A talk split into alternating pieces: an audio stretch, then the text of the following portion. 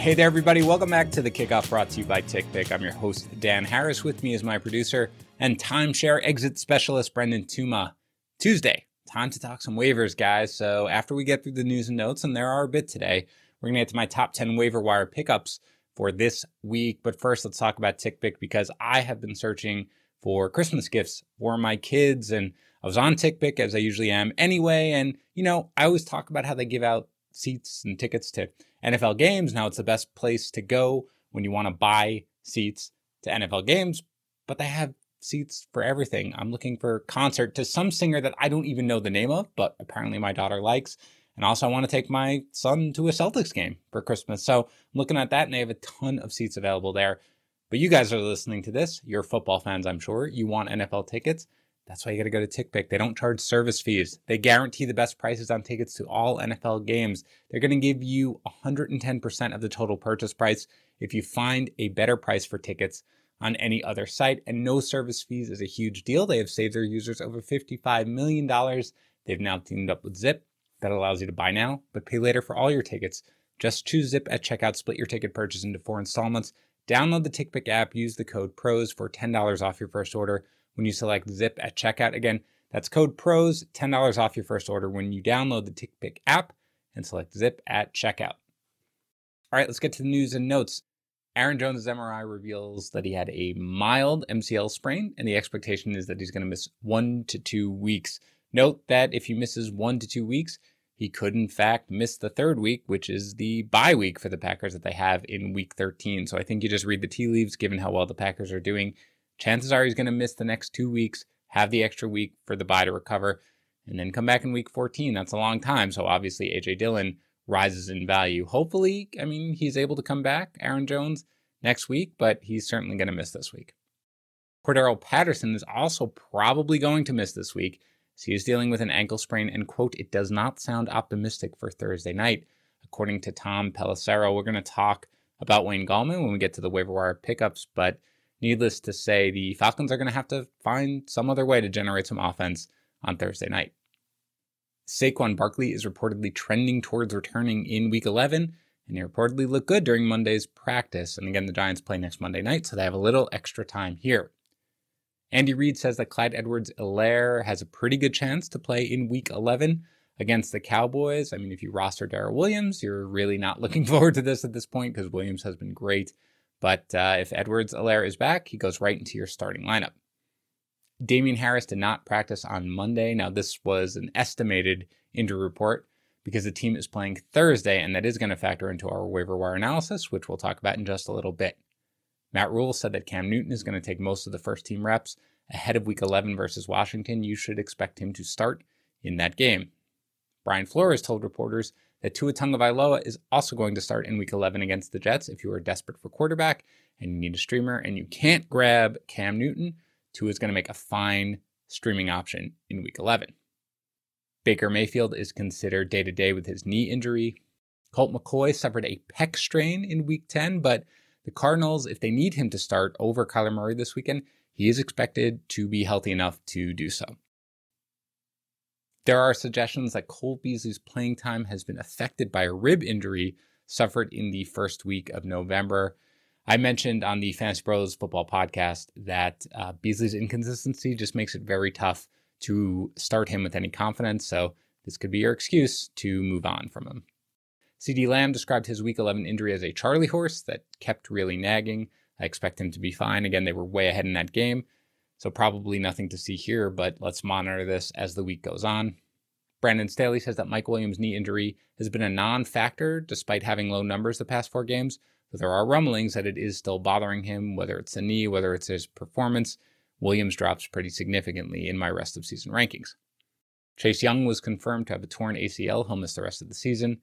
Minkah Fitzpatrick was placed on the reserve COVID 19 list, and TJ Watt might not miss any time with his hip and knee injuries.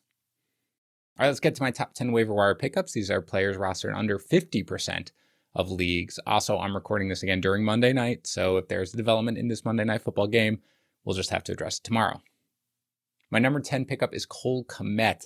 Kmet has 20 targets over his last three games, and he finally had some production against Pittsburgh with six catches for 87 yards on eight targets.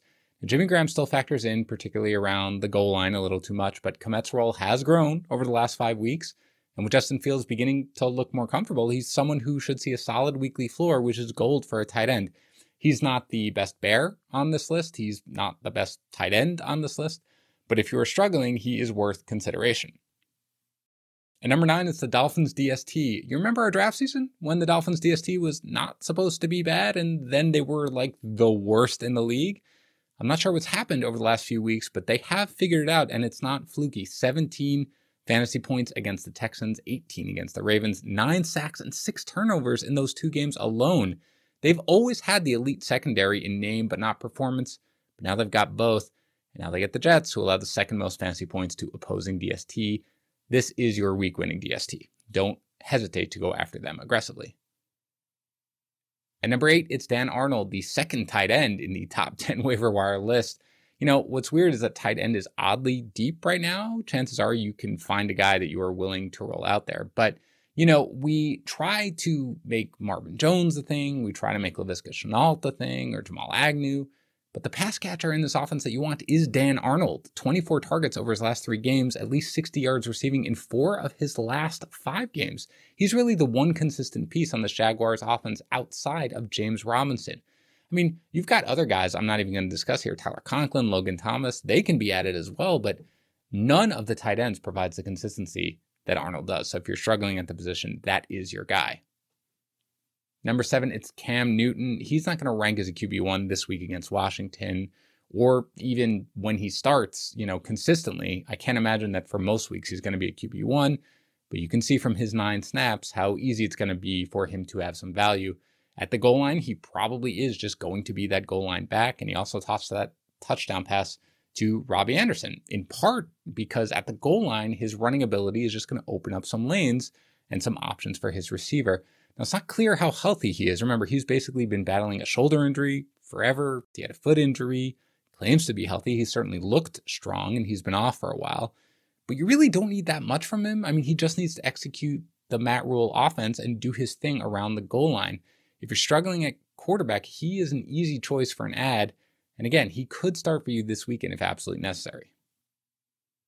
At number six, it's D'Onta Foreman. Um, Foreman's very clearly the best back in Tennessee, right? Like we don't we don't have to debate that. I mean, numbers aside, though the numbers were far superior than anybody else, 78 yards on 13 touches. You just watch that game against the Saints and you know if Tennessee ever turned the reins over to him entirely, he could be a superstar with the way they run their offense.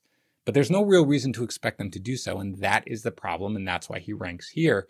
The team just continues to win somehow. They're in the driver's seat for the number one seed. There's really no reason for them to push Foreman, a guy who they may rely on heavily once they get to the playoffs. Really, there are only two ways that this could go to give Foreman a ton of value. Number one, he just forces their hand with how dominant he plays. That could happen immediately. They play Houston this week. Maybe he has a ginormous game, and that's all she wrote. The second is if Adrian Peterson gets injured and they really have to turn over to Foreman. This is much more of a long term play. You don't want to start him this weekend, um, but it's somebody with a ton of potential if one of those two things happen. So you should add him, keep him on your bench for now. At number five, it's Wayne Gallman. Cordarrelle Patterson, like I said, is almost certainly going to miss Thursday's game against the Patriots. Now, Gallman had been totally uninvolved before Sunday. I mean, eight carries for 33 yards total on the season. But then against the Cowboys, 15 carries, 55 yards, a catch for 21. Mike Davis has been terrible. Okay. And that comes as somebody who recommended Mike Davis. I apologize for that, but he has been bad. Without Calvin Ridley, there's really nothing in this offense except Kyle Pitts. They need to find somewhere else to go with a short week against the Patriots, which has a solid defense, but they're far more vulnerable against the run. And they're just going to take away Kyle Pitts, right? You know that's what Belichick wants to do. They're middle of the road in terms of fantasy points allowed to opposing running backs. And we're not even sure whether or not Gallman has completely usurped Mike Davis. I mean, again, 15 carries for 55 yards, that's not blowing the doors off or anything like that. But at the very least, you have to think that on Thursday, he's going to be good for double digit touches. That's going to make him at worst a flex. He's probably not a long term solution at this point. I mean, Cordarrelle Patterson's ankle injury doesn't sound terrible, but he's almost like the opposite of Foreman. Okay. If you need short term value over longer term, this is more of your guy. At number four, it's Elijah Moore. This is his third straight productive game here six targets, three catches 44 yards, and a touchdown. Now at least six targets in four straight games, at least 67 yards or a touchdown in three straight games. But we talked about on the waiver wire pod on the Fantasy Pros Football podcast that we recorded early on Monday about some of my concerns. First, this touchdown came in total garbage time with Joe Flacco against Buffalo. That just hard to get really excited about his production here. Second, with Corey Davis back, you want to see his snaps stay up, his routes stay up, and they really didn't. I mean, Jamison Crowder and Corey Davis were basically in on every snap. They were running every route, roughly double the number that Elijah Moore ran. I mean, Moore was rotating in with Keelan Cole for most of the game. So I'm not sure what it looks like with Zach Wilson here. I mean, remember, weeks two and three, he combined Moore did for 14 targets. So it's possible he still gets the work, but this was actually not that encouraging from what I saw in Buffalo, just given how uninvolved he was for the majority of the game. So it's a little bit more of a wait and see guy for me. Ton of potential for sure. He's one of the better adds of the week, but he's not somebody who I think is going to make this absolute immediate impact.